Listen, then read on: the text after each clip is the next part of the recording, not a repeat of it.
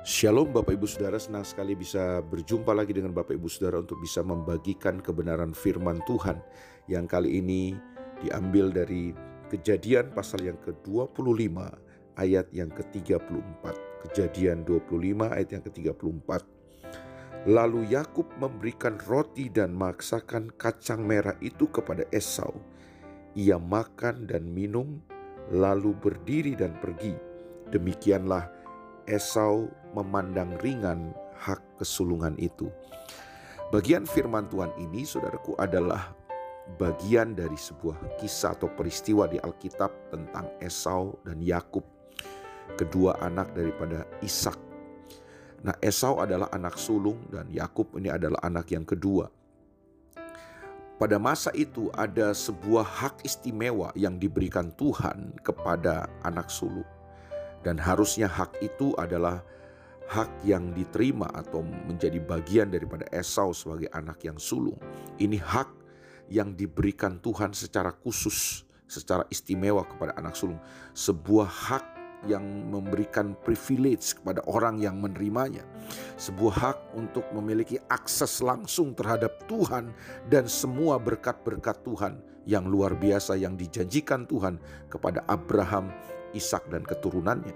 Nah, masalahnya adalah ketika Esau sebagai pemegang hak istimewa itu, sebagai pemegang hak kesulungan, hak ilahi yang diberikan Tuhan kepadanya, ternyata memandang ringan, memandang rendah, menganggap remeh hak itu.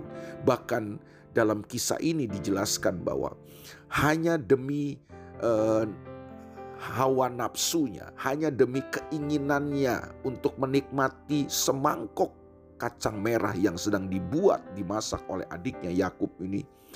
Esau berani atau Esau mau menukarkan hak kesulungan itu hanya dengan semangkuk kacang merah. Saudara bisa bayangkan sebuah hak ilahi, sebuah hak istimewa yang Tuhan berikan kepada Esau hanya dipandang remeh, dipandang ringan oleh Esau, tidak lebih berharga daripada semangkok makanan yang kelihatan lesat.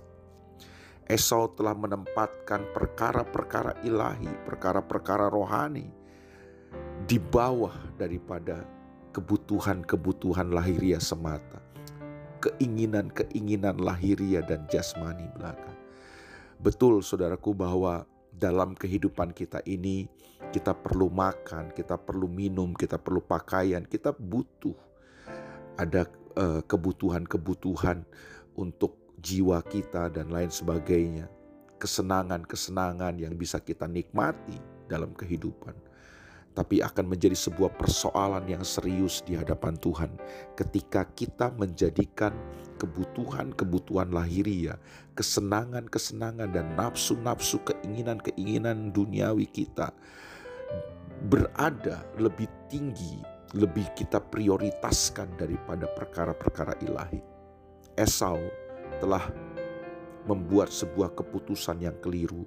Esau telah membuat sebuah pilihan yang sangat berdampak besar dalam kehidupannya. Sehingga Esau kehilangan akhirnya berkat Tuhan yang harusnya dia terima. Bahkan Alkitab berkata bahwa sekalipun Esau mencarinya dengan mencucurkan air mata, Esau tidak akan pernah mendapatkannya lagi. Mengapa?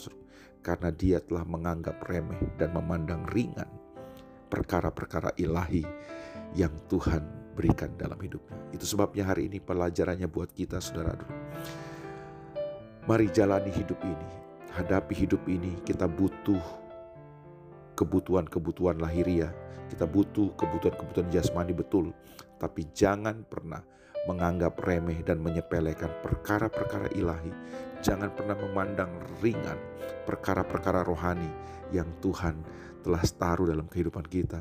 Karena ternyata perkara-perkara rohani itu punya dampak buat kehidupan kita. Jangan sampai kita kehilangan akhirnya semua yang terbaik yang Tuhan siapkan buat kita hanya karena kita menempatkan hal-hal lahiriah lebih tinggi daripada hal-hal rohani dalam kehidupan kita.